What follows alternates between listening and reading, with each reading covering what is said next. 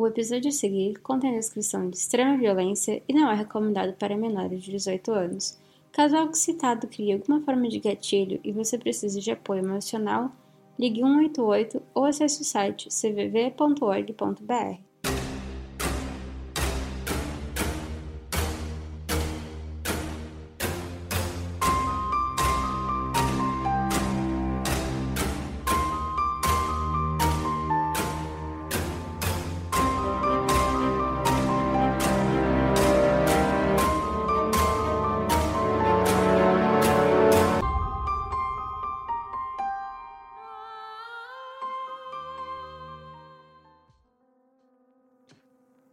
meu povo. Demorei, mas cheguei, né?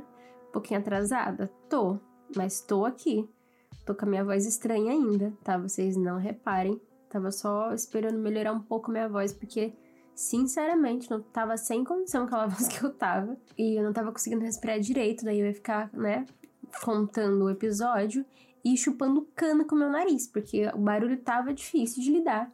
E aí então, né, esperei uns dias e cá estou eu com mais um episódio daqueles que eu já avisei lá no Instagram, que inclusive se você não segue podcriminolic, vai lá.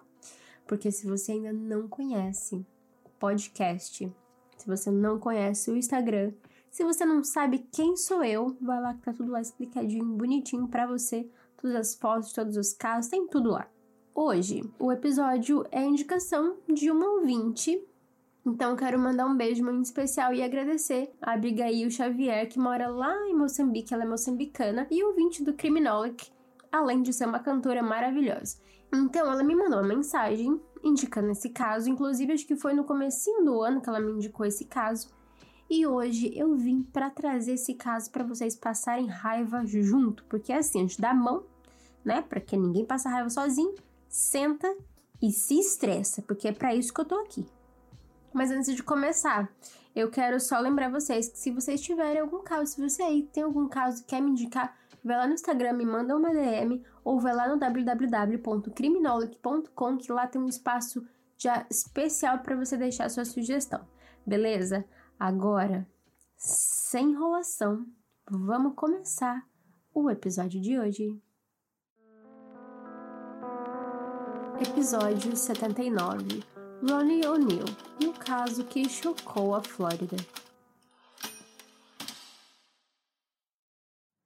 Em 18 de março de 2018, em Riverview, na Flórida, Ronnie O'Neill III, de 29 anos, atirou fatalmente em sua namorada Kenita Barron, de 33 anos, espancou com um machado até a morte sua filha de 9 anos, Ronnie Nivea O'Neill, e esfaqueou seu filho de 8 anos, Ronnie O'Neill IV, que sobreviveu e disse aos detetives: Meu pai atirou na minha mãe.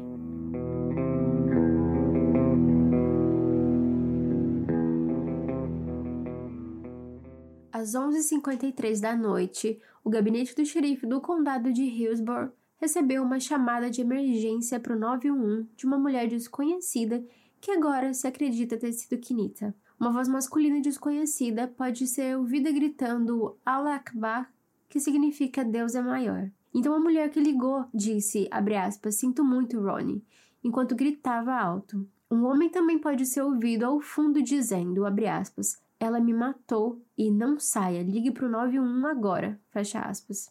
A chamada para o 91 terminou pouco tempo depois. Oito minutos depois, uma segunda ligação para o 91 chega às 11h51 da noite. Dessa vez, apresentando um homem que alegava ter sido atacado por demônios brancos e acusando Kinita, no qual ele chamava de Kiki, de tentar matá-lo e que ele apenas a matou. Ronnie III deu seu endereço residencial. Os policiais então chegaram à casa às 11h59 da noite. Lá, eles encontraram uma mulher posteriormente identificada como Kinita, deitada inconsciente no quintal da casa, no endereço mencionado. Antes de matá-la, Ronnie III gritou: Venha e mate essa cadela.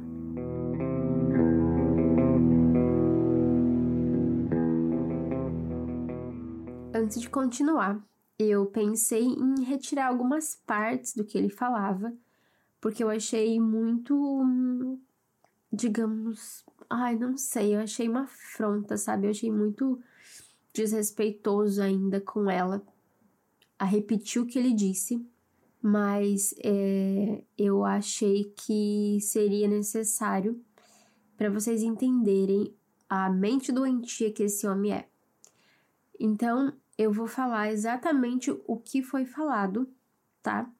E lá no Instagram, eu inclusive vou colocar os vídeos dele, é, de algumas, é, alguns momentos, para vocês terem maior noção do grandíssimo filho de uma puta que esse cara era.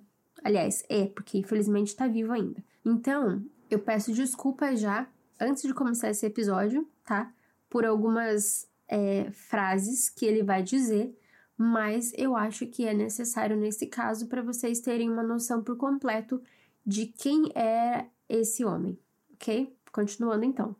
Depois que, né, é, a, os policiais viram, chegaram e viram isso, eles perceberam que o Ronnie III também havia espancado a filha dele, a Ronnie Nivea, de 9 anos, com um machado até a morte. Depois que ele espancou ela, ele foi e esfaqueou o filho dele, Ronnie IV, deixando ele gravemente ferido. Ronnie III então começou a incendiar a casa e o seu filho, Ronnie IV. Mas o Ronnie, né, o Ronnie filho, ele conseguiu escapar da casa mesmo, né, depois de ter é, sofrido várias facadas e queimaduras, e disse ao detetive, aspas, meu pai atirou em minha mãe. Tudo isso antes dele ser transportado para um hospital para tratamento. O Ronnie III, ele... Ah, outra coisa, eu acho que eu vou chamar ele de Ronnie, e o filho eu vou chamar de Ronnie filho, não terceiro e quarto, porque eu acho que vai ficar um pouco confuso, tá?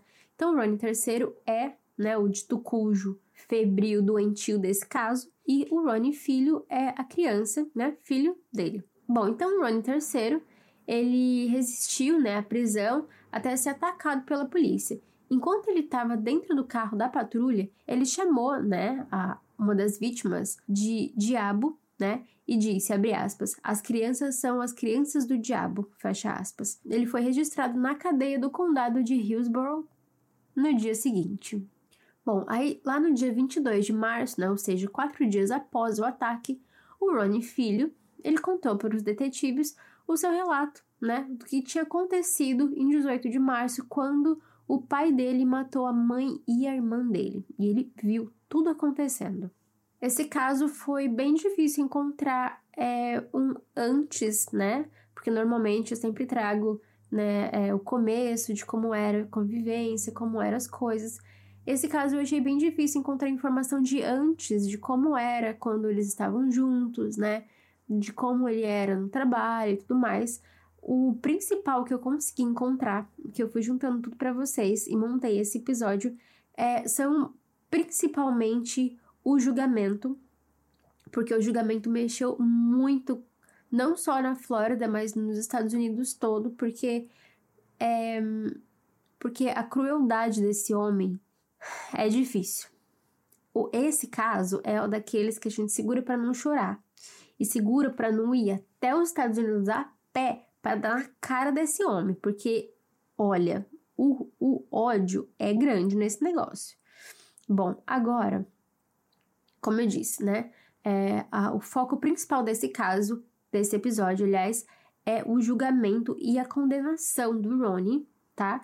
Então agora eu vou começar contando para vocês o julgamento. Então até agora, né, a gente sabe do que aconteceu naquela noite. Eu procurei o áudio que a Kenita ligou para a polícia, procurei em tudo quanto é canto, não consegui encontrar. Mas eu acho que talvez foi até melhor eu não colocar esse áudio nesse episódio. É, eu assisti o julgamento dele, assisti vários vídeos do julgamento, dos depoimentos e tudo mais. E a juíza disse que é, todos, to, todos, todos aqueles que estavam na hora do julgamento que ouviram, né? Porque esse áudio que a Kenita ligou para a polícia pedindo é, socorro foi assim, é passado várias e várias e várias e várias e várias vezes durante o julgamento no tribunal. E ela disse que todo mundo que, que, que tava lá naquele, naquele momento, né, que ouviu aquele áudio, provavelmente seria é, assombrado para o resto da vida, porque se existisse um áudio que é, demonstrasse como é, qual é a sensação de um ser humano ser morto e saber que ia morrer, é, aquele áudio é um exemplo dos gritos que a Kinita dava. Então, durante, o, é, durante esse áudio, né, foi quando aconteceu a morte da Kinita. Então, os gritos de desespero, dá para ouvir toda a, a situação só nesse áudio. Então, é, eu acho que talvez seria até melhor eu não colocar esse áudio, porque, né, difícil. Bom, agora então, vamos continuar com o julgamento, tá? Bom, o julgamento do Ronnie III começou em 16 de junho de 2021, um caso bem recente. Os promotores eles começaram seus argumentos iniciais, né, com aquela ligação pro 91 da Kenita Barron, de 33 anos, né, que era namorada do Ronnie, enquanto ela implorava por sua vida. Os promotores disseram que até então ela já havia sido baleada e, enquanto a gravação continuava, o Ronnie pode ser ouvido batendo nela com uma espingarda. Um detalhe muito importante: ele bateu tanto nela, mas com tanta força que ele quebrou a espingarda. Tem noção que ele quebrou uma espingarda batendo nela? O Ronnie III ele foi julgado apto durante as avaliações psiquiátricas, né? E se representou no julgamento. Olha só que tá de banda no mundo moderno.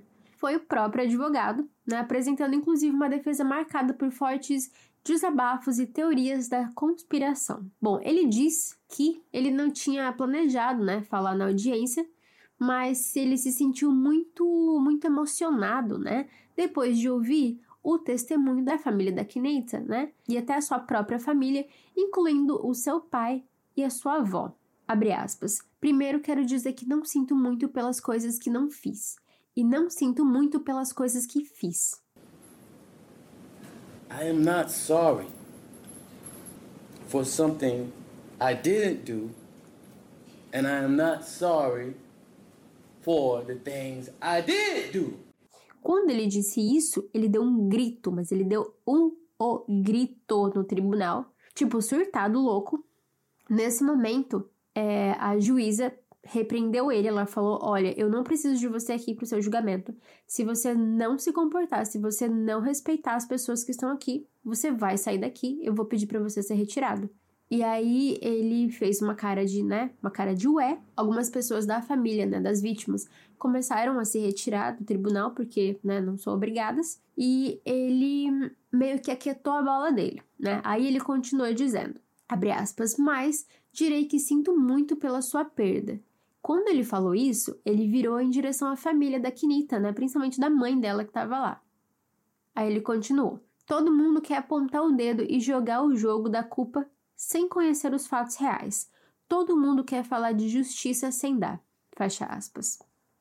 O Ronnie III ele conversou né, longamente com os familiares no tribunal, recusando inclusive né, a enfrentar a juíza mesmo depois de que ela ter ordenado né? Ela ordenou para ele para falar com ela. Ele disse inclusive que ele teria preferido a pena de morte, né, a prisão perpétua, mas foi salvo pelo único Deus verdadeiro. Ele também falou, né, de como ele consertou o carro da, da Kinita, né? Porque, segundo ele, era uma pessoa muito boa, tá? Pessoa boníssima, olha só que pessoa boa. Ele até consertou o carro dela, olha só, consertou o carro dela, né? Que tava quebrado, ele trocou o óleo, né? Diz que ele levou o lixo para fora, que ele abriu a porta do carro para ela, né? Que ele deu para ela 400 dólares, inclusive, cada duas semanas, né? Para ajudar a cuidar dos filhos, como se fosse, né? Muito dinheiro. Para duas crianças, em duas semanas, olha só como que ele é uma pessoa boa, né? Dá 100 dólares por semana. Ainda ele teve a audácia de falar que não há nenhuma pessoa nesse mundo que amou Kenita Barron mais do que eu e não há uma pessoa nesse mundo que amou meus filhos mais do que eu. Aí isso ele falou olhando para a família das vítimas e lembrando, lembrando que ele matou a filha e matou a namorada. E tentou matar o filho ainda, hein? Bom, mas aí ele continua, né? Abre aspas. Parece que sou louco para você? E se eu não parecer louco? E se eu puder me representar no julgamento? Você tem que se perguntar por que um homem mataria os seus próprios filhos que ele amava. Fecha aspas. Gente, nesse momento eu já acho que eu, eu tinha uma dúvida que esse homem era louco, agora eu tenho certeza absoluta que ele é, né, surtado da cabeça.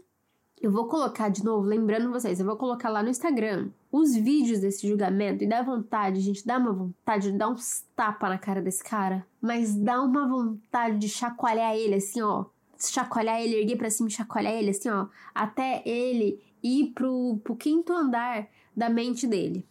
Não faz nem sentido o que eu tô falando, mas é porque, gente do céu, esse homem, a cara dele é muito socável. Puta que pariu, que filha da puta. Bom, continuando esse julgamento, né? Porque a gente não passa só raiva vendo o vídeo, a gente tem que passar raiva vendo, ouvindo, entendendo as merda que ele tava falando. Bom, aí continuou, né? Continuou todo é, o julgamento, todos os testemunhos, os bombeiros testemunharam, os policiais testemunharam, as pessoas que socorreram testemunharam, a pessoa que atendeu o telefone testemunhou, a família testemunhou. E um dos momentos mais angustiantes assim do julgamento todo foi quando o Ronnie O'Neill, né, Ronnie O'Neill III, teve a chance de interrogar o filho dele, três anos depois de tentar matá-lo. Porque, lembrando, ele estava fazendo a sua própria defesa então, ele teve essa chance de conversar com o filho dele. E, gente, meu Deus, olha só, olha só essa conversa. Ele olhou para o filho e ele falou, abre aspas, é bom ver você, cara. O filho dele respondeu, é bom ver você também. Ele tentou matar a criança e a criança falou que era bom ver ele também. Eu não tenho psicológico para fazer esse caso sem dar uma surtada, porque eu, não dá, não dá, não dá para entender o que passa na cabeça. A gente vê que, ó, toda semana a gente vê, né, um caso de um louco que mata a pessoa, que, que isso, que aquilo. Mas, gente, matar a própria família. Não que quem mata aqui não é da família tem, né, alguma desculpa, né? Mas vocês entenderam o que eu tô querendo dizer. Bom, aí continuando, né? Tô conseguindo. Eu tô tão, tô tão com tanto ódio que eu tô conseguindo respirar. E aí não sei se é porque eu tô com raiva ou se é meu nariz que tá entupido. Bom, mas ainda, né? Continuando falando do filho, né? O, o Ronnie filho. Ele não testemunhou no tribunal, tá? Foi remoto, né? É, o depoimento dele. E ele descreveu, né? A tragédia daquela noite. Bom, o Estado, né, fez com que ele conduzisse, né, os jurados pelo que ele conseguia lembrar, né? Então ele foi meio que contando o que tinha acontecido naquela noite, o que ele lembra de ter visto, né? Como que foi, quando chegou, o que, que aconteceu, o que, que não aconteceu. E aí depois, né, o Ronnie, pai, teve a chance de interrogá-lo. O diálogo deles foi o seguinte, abre aspas, eu machuquei você naquela noite do incidente? Fecha aspas. E o menino respondeu que sim. Aí o Ronnie perguntou, como eu te machuquei? Fecha aspas. E o menino respondeu que ele viu esfaqueado. Aí o Ronnie, né, pai, disse, abre aspas, ele disse isso no tribunal. Lembrando, abre aspas, eu matei Kenita Barron, mas quero que você conte como é se você vai contar. Fecha aspas, não faz sentido nenhum que ele tá falando. Bom, daí muito, né, parecido com as declarações de abertura, né, do julgamento, ele gritou enquanto ele falava com os juízes, dizendo que as declarações de seu filho, né, elas eram inconsistentes e que ele acreditava que o seu filho provavelmente teria sido treinado pelo detetive do condado de Hillsborough. Assim, ele deu um show, nossa, é, é, ele, ele é daquele tipo que gosta de atenção. Então ele adora dar o show, faz e grita e fala e anda e faz caras e bocas durante o julgamento.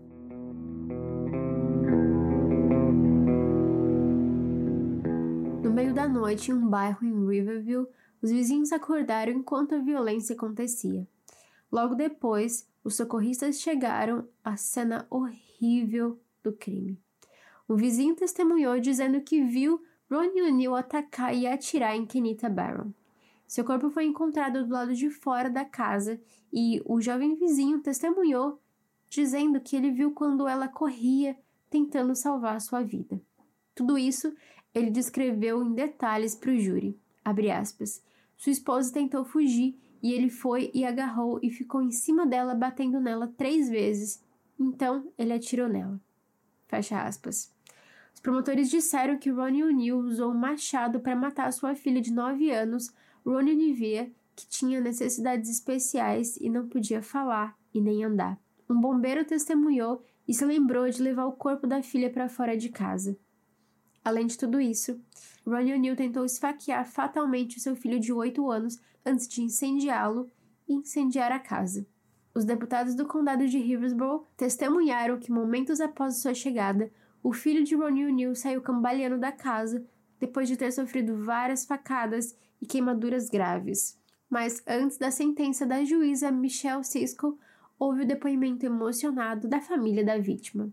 A mãe de Kenita Barron, Carrie Lloyd, disse que Ronnie O'Neill roubou anjos de sua família, inclusive sua filha que tinha necessidades especiais e não podia andar e nem falar. Aliás, ela podia falar através da linguagem dos sinais, mas ela não conseguia falar, né, pela fala, pela voz.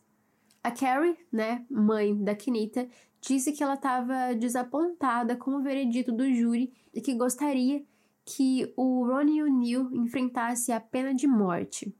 Ela disse no tribunal que aconselhou sua filha não deixar o Ronnie O'Neill entrar em sua casa porque os amigos, né, e os familiares, eles não aceitavam, né, eles não aceitavam ele depois que ele sofreu um ferimento de bala durante um tiroteio, né? Então ele se envolveu lá numa briga, no negócio, tomou um tiro, todo mundo cortou relação com ele porque ele já não era lá, né, das melhores pessoas. Mas a Kenita, né, ela fez um ato de bondade, né, porque por mais, né, que é, ele tivesse envolvido nisso e tudo mais, ela falava: Não, ele é pai dos meus filhos, né? Não posso negar ajuda para ele. E deixou ele entrar. Tudo isso, né? Mesmo depois dele ter abandonado ela e as crianças. Ela também disse, né? A mãe da Kenita disse que o Ronnie, né? Ele zombou do sistema da justiça ao se representar no julgamento do duplo assassinato, né? Ele gritava que o, o júri, né? É, fazia um escândalo, como eu disse. Ele adorava a atenção, fez, nossa, fez, era o show dele, né? Além de culpar a Kinita pelos assassinatos. Já a Deissata Baron, né, que é a irmã da Kinita, ela disse, ela disse no banco das testemunhas, abre aspas, eu não sinto pena de você. Você foi enviado para matar, roubar e destruir como o próprio diabo. E é isso que você é, fecha aspas. My family is my life. I breathe from my family. So now you got me gasping for air because you took my children from me. O Ronnie O'Neill, ele foi algemado, né, e vestido com macacão vermelho de presidiário, e então levado para falar. Lembrando, ele estava se representando, né? Então, em momentos desse julgamento, ele está vestido de terno, e em momentos desse julgamento, ele está vestido como presidiário. No momento, né, que ele foi levado para falar, ele se virou, né, para a galeria, ele se virou, né, para as pessoas que estavam lá. Ele olhou fixo na mãe da Kinita, né, na, na mãe da vítima dele, da mãe da, da ex-namorada dele, e disse que ele não se desculparia pelas suas ações. Bom, inicialmente, os documentos judiciais, né, apresentados por advogados, eles alegavam que o Ronnie III, né, ele estava agindo em legítima defesa. Olha só o nível. Tava agindo em legítima defesa, né? E nesse, nesse modo, né, dessa alegação, eles invocaram, assim, a lei Stand Your Ground. Para a gente entender melhor sobre essa lei, né, a lei Stand Your Ground, eu fui pesquisar mais a fundo sobre ela. Então, o que diz a lei Stand Your Ground?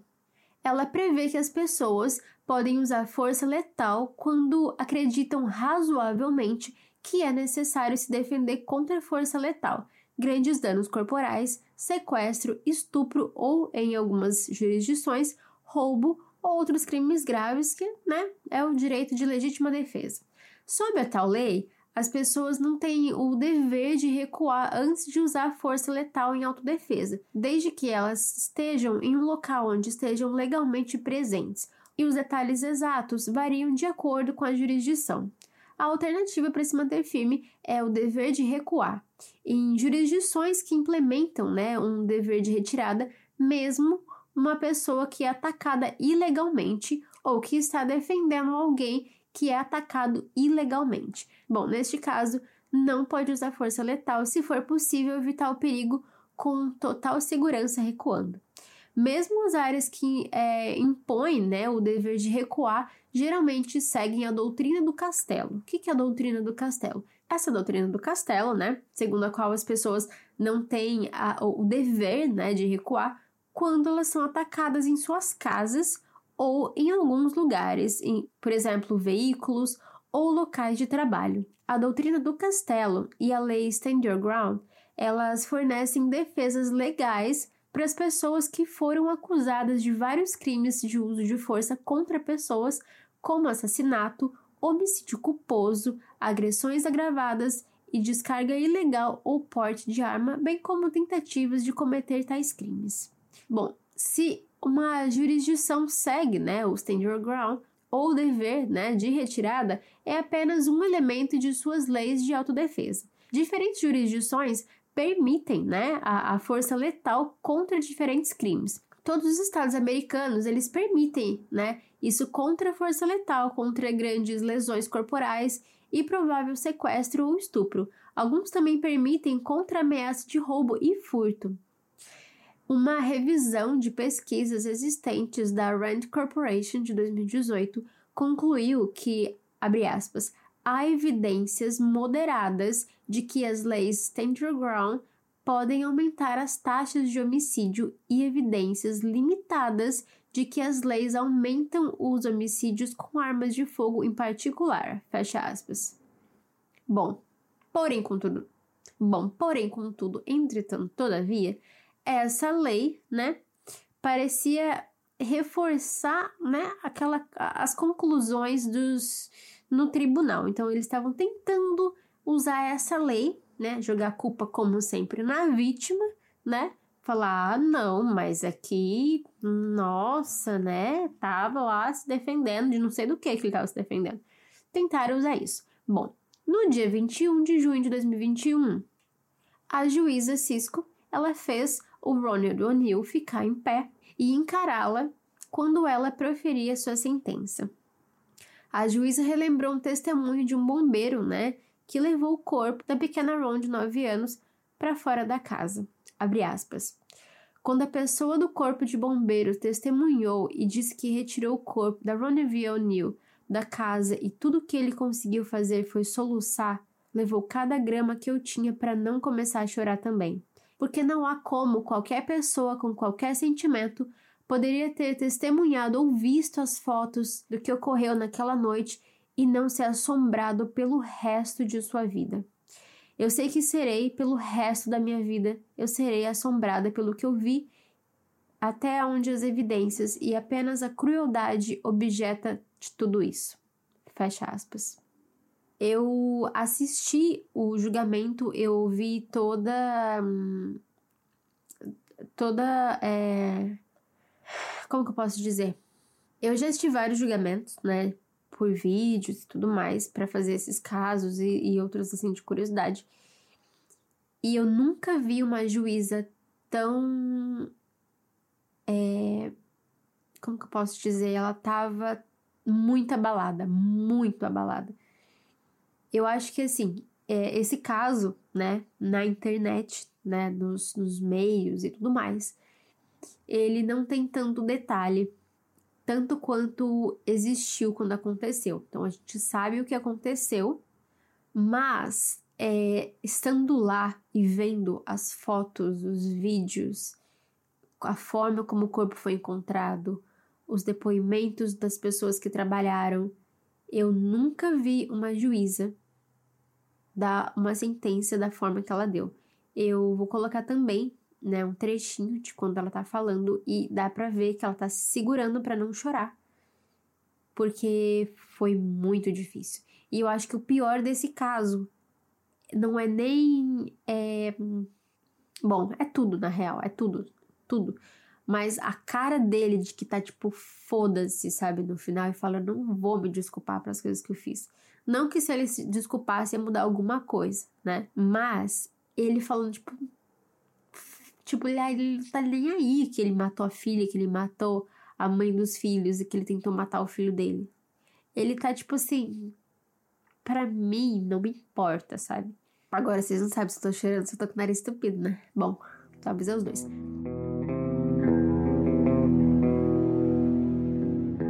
Bom, mas ainda continuando, né, falando desse testemunho, desse da juíza quando ela começou é, a falar né, diretamente com Ronnie O'Neill, né? A juíza ela, ela concentrou grande parte né, da sua atenção nos detalhes em, em torno da morte da menina de 9 anos. Os promotores disseram que o Ronnie ele usou um machado para matar a filha, que não falava, né? Como eu disse, ela não falava assim com voz, né? Mas ela se comunicava com sinal. E ela nasceu com algumas é, necessidades, né? Então ela não conseguia andar. Sobre isso, a juíza disse, aspas, ela não poderia gritar e ela não poderia fugir. Ela testemunhou o que você fez com a mãe dela. Ela não sabia o horror que aquela criança sofreu e ela já teve uma vida onde nasceu com muitos desafios, tudo em relação das suas dificuldades físicas e mentais. Mas a dor e o sofrimento que ela sofreu naquela noite em suas mãos foi indescritível. A juíza, como eu disse, ela estava visivelmente né, emocionada ao descrever o momento da morte da menina. At the moment, that first time you struck her with that hatchet, and little Ronnie testified that he, all he could see was tears coming out of his sister's face. At that moment, that child knew, she knew she was being betrayed in the cruelest, most tragic, and sorrowful way that a child could ever be betrayed. She was being betrayed by her parent, the one person that should be there to protect their children and love them and keep them from harm. Abre aspas. Há 19 anos que estou nesse trabalho. Vi seres humanos serem mortos nas mãos de outros de todas as formas imagináveis. Esse, com certeza, é o pior caso que eu já vi no que diz respeito aos fatos. Naquele momento, naquela primeira vez que você a golpeou com aquela machadinha e o pequeno Ronnie testemunhou, tudo que ele podia ver era lágrimas saindo do rosto de sua irmã. Naquele momento, aquela criança sabia, ela sabia que ela estava sendo traída da maneira mais cruel, da maneira mais trágica e dolorosa que uma criança poderia ser traída. Ela estava sendo traída pelo seu pai, a única pessoa que deveria estar lá para proteger os seus filhos e amá-lo e mantê-los longe do mal. E essa foi a última coisa que aquela criança sentiu antes de partir da terra. Foi a sua total e cruel traição a ela. Fecha aspas. Ela então proferiu a sentença, emitindo três sentenças consecutivas de prisão perpétua sem possibilidade de liberdade condicional pelas duas acusações de assassinato e uma tentativa de homicídio. Ela então condenou Ronnie O'Neill a 30 anos pelo incêndio criminoso e 30 anos por cada uma das duas acusações agravadas de abuso infantil, por um total de 90 anos, além das sentenças de prisão perpétua.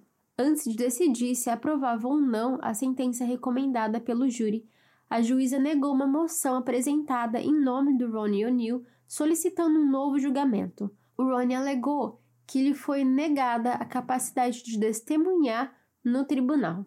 A moção foi redigida pelo advogado de defesa designado pelo Ronnie O'Neill para a fase de penalidade de seu julgamento, né? Já que ele, ele se auto, né, representou, só que na fase de penalidade ele, né, preferiu chamar um advogado. O Ronnie O'Neill, ele representou a si mesmo, como eu disse, né, no tribunal durante o julgamento e às vezes ele gritava com os jurados enquanto, né, ele elaborava aquelas estratégias de defesa contra as evidências perturbadoras e depoimentos das testemunhas. Então, assim, o show era todo dele. Um defensor público, inclusive, né? Ele foi indicado para ajudar nas alegações finais. Ele pediu aos jurados que poupasse Ronnie O'Neill, né? E o mandassem para a prisão perpétua. Durante uma fase da sentença, um psicólogo testemunhou que Ronnie O'Neill ele foi diagnosticado com transtorno delirante, a mãe do Ronnie O'Neill, né, que queria proteger sua identidade, também contou, né, ao júri sobre um tiroteio aleatório, né, que quase tirou a vida do Ronnie O'Neill poucos meses antes desse assassinato. Pelo menos um júri decidiu contra a pena de morte, né? No entanto, na Flórida, os jurados, eles devem ser unânimes em sua decisão de recomendar a pena de morte ou não. Antes de finalizar o julgamento, a juíza, ela disse que ela viu em algum lugar, que ela não sabe se é verdade ou não, mas que ela viu que é, antes de vir para a Terra, as almas elas escolhem suas vidas e ela sabe qual difícil vai ser essa vida ou não. Ela diz que ela não sabe se isso é verdade ou não, mas se isso é verdade, a Roniva O'Neill, a menininha de 9 anos, é um dos espíritos mais corajosos que ela já conheceu, que ela já viu durante os seus 54 anos de vida nessa terra. Um dos espíritos mais corajosos de todos, de todos, todos que ela já conheceu, porque a forma e como ela sofreu foi traumático.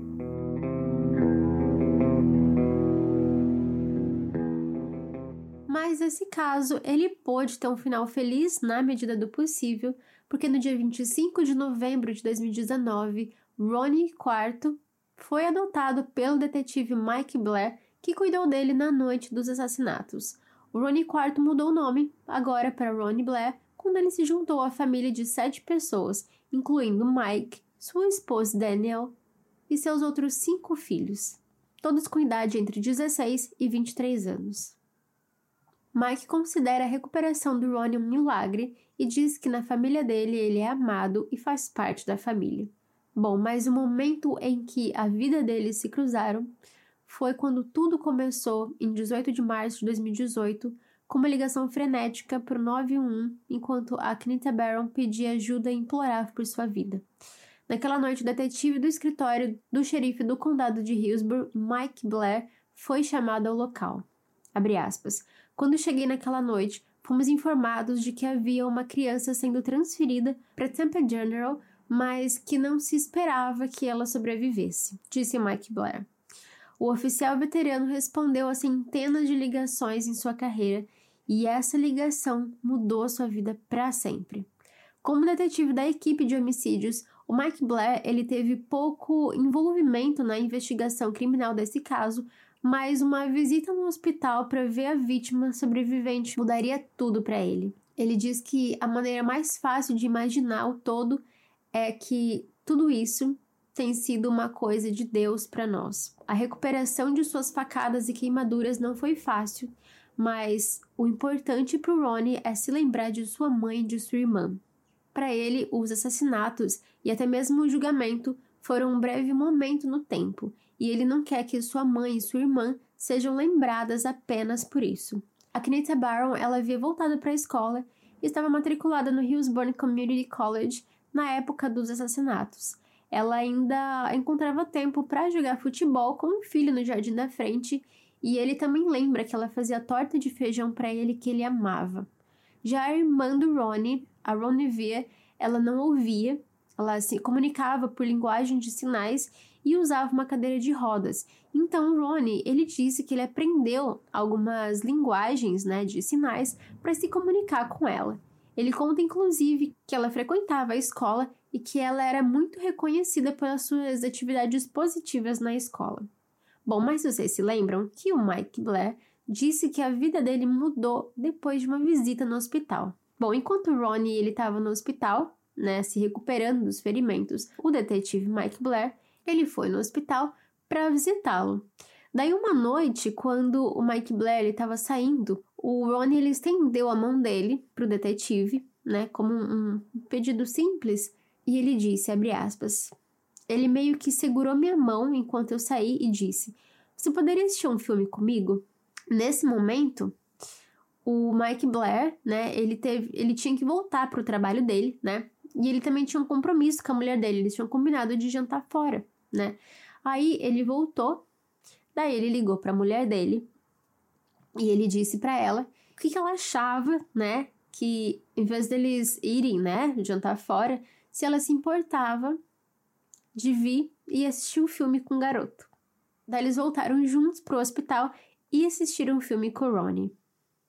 A Daniel Blair, né, mulher do Mike, ela disse que ela sabia, né, que ela gostaria de levar o Ronnie para casa com eles e tudo aquilo, toda aquela vontade de levar, né, aquele menino para eles e adotar eles começou naquela noite. Já o Mike, né, ele disse que ele não aconteceu instantaneamente, né? O Ronnie, ele tava morando com outros membros da família na época, mas que alguns problemas, né? Existem alguns problemas naquela casa. E aí um guardião nomeado pelo tribunal, né, tava supervisionando, né, esses cuidados. E aí, por coincidência, né, o casal, a Daniel e o Mike, eles encontraram esse guardião no hospital. Daí, meio que, assim, meio que educado, assim, né? O, o Mike, ele disse pro guardião, ele falou, olha, se você precisar de alguma coisa, você me liga, tá? E por fim, veio o chamado, porque pro detetive Blair, pro Mike Blair, não foi apenas um telefonema, foi um chamado. Abre aspas. Quando recebi o telefonema, eu estava dirigindo e passando pela nossa igreja. E o guardião me ligou e perguntou: Você conhece alguém que pode nos ajudar? E aí ele respondeu que sim, que eles tinham um lugar para o Ronnie e que o Ronnie pertencia à família deles. Os outros filhos também, né, encorajaram eles a, né, a adotar o menino também, porque eles também estavam super é, comovidos com a história. Eles queriam muito, né, abraçar mesmo esse menino para a família deles, dar uma nova família para eles. Bom, agora o Ronnie tem um novo lar, cinco novos irmãos que o aceitam em suas vidas e novos pais amorosos que o adotaram formalmente. O Mike Blair, né, ele disse que eles adotaram um mantra familiar de que o Ronnie repete para si mesmo em alguns momentos de estresse, porque, né, tem os momentos mais difíceis, imagina, né, passar por tudo isso não é fácil. Então, quando ele se vê, né, em um momento de estresse, ele começa a repetir, abre aspas, eu estou seguro, eu sou amado e eu faço parte dessa família. Fecha aspas.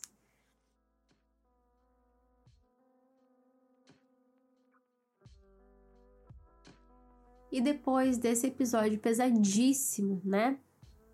Finalizamos mais um episódio. É, o episódio de hoje não foi muito grande, porque eu tava com o roteiro pronto, mas aí eu tava sem condição, ainda não tô 100% e eu não ia conseguir fazer um episódio muito grande. E eu lembrei desse episódio que eu já tinha um roteiro pronto, que não era muito grande, porque não tinha tantos detalhes, né, de como era é, as coisas antes, como era o casamento e tudo mais. Mas eu pensei de trazer para vocês. Espero que vocês tenham passado raiva comigo, porque olha, eu tô tremendo de ódio desse homem. E espero que no próximo episódio esteja melhor, respirando melhor, né? Porque olha, foi difícil gravar hoje, mas não podia deixar vocês sem episódio essa semana, então trouxe aqui um pequenininho, mas tem episódio. E isso eu quero lembrar vocês que tem coleção nova. Coleção nova tá linda. Tá entrando a coleção nova no site internacional também. Então, se você aí que tá me ouvindo não tá no Brasil, mora nos Estados Unidos, mora na Bélgica, mora no Japão, mora no Portugal, mora no Canadá, onde quer que você esteja morando, se você tá morando em qualquer outro país que não seja no Brasil, tá? A coleção nova tá entrando também, já tem várias peças da coleção nova. Não tá a coleção completa, se eu não me engano, mas tem, a, a maioria já já tá entrando. Se você não consegue encontrar o link, vou te, vou te dar um, aqui, ó, um passo a passo de encontrar a loja internacional. Você vai lá no Instagram, clica em Linktree, lá no, na, na bio do Instagram tem o um link, clica lá, tem um botãozinho lá, loja internacional, é só clicar aqui já abre, tá bem bonito. Lá, inclusive, tem muito mais produtos. Eu queria muito trazer esses produtos para a loja do Brasil também, mas até agora é, a loja do Brasil não oferece esses produtos ainda, só consigo disponível para a loja internacional. Isso não quer dizer que se você mora no Brasil e se você quer algum desses produtos, você também consegue. Você consegue comprar na loja, só que o único problema é que é em dólar. Mas você consegue, tá? Então lá tem bolsa, tem chinelo, tem capinha de celular, tem copo, tem garrafinha, tem é, cobertor, tem. Ai, o que, que mais que tem? Tem muita coisa legal, tem muita coisa. Tem toalha, tem é, almofada, tem muita coisa legal. Então, se você tá aí, não, não, não tem ainda sua camiseta criminóloga, pelo amor de Deus, hein? Você me faça o favor. Vai lá que tá tudo feito com muito carinho. Eu não vou dar beijo hoje, quero mandar um beijo especial para todo, todo, todo, todo, todo mundo que me mandou mensagem, que não me mandou também, mas que mandou mensagem em específico, em especial. me desejando melhoras. Muito obrigada. Eu apareci esses dias lá no Instagram, né? Contei como que tá essa minha saga de sinusite, toda entupida, toda cagada. Mas logo, logo eu tô de volta 100%. E aí, meus amigos, é episódio de 3 horas, mentira. Mais uma hora e meia eu tô prometendo aí, hein? Mas então agora é isso. Eu vejo você no próximo episódio.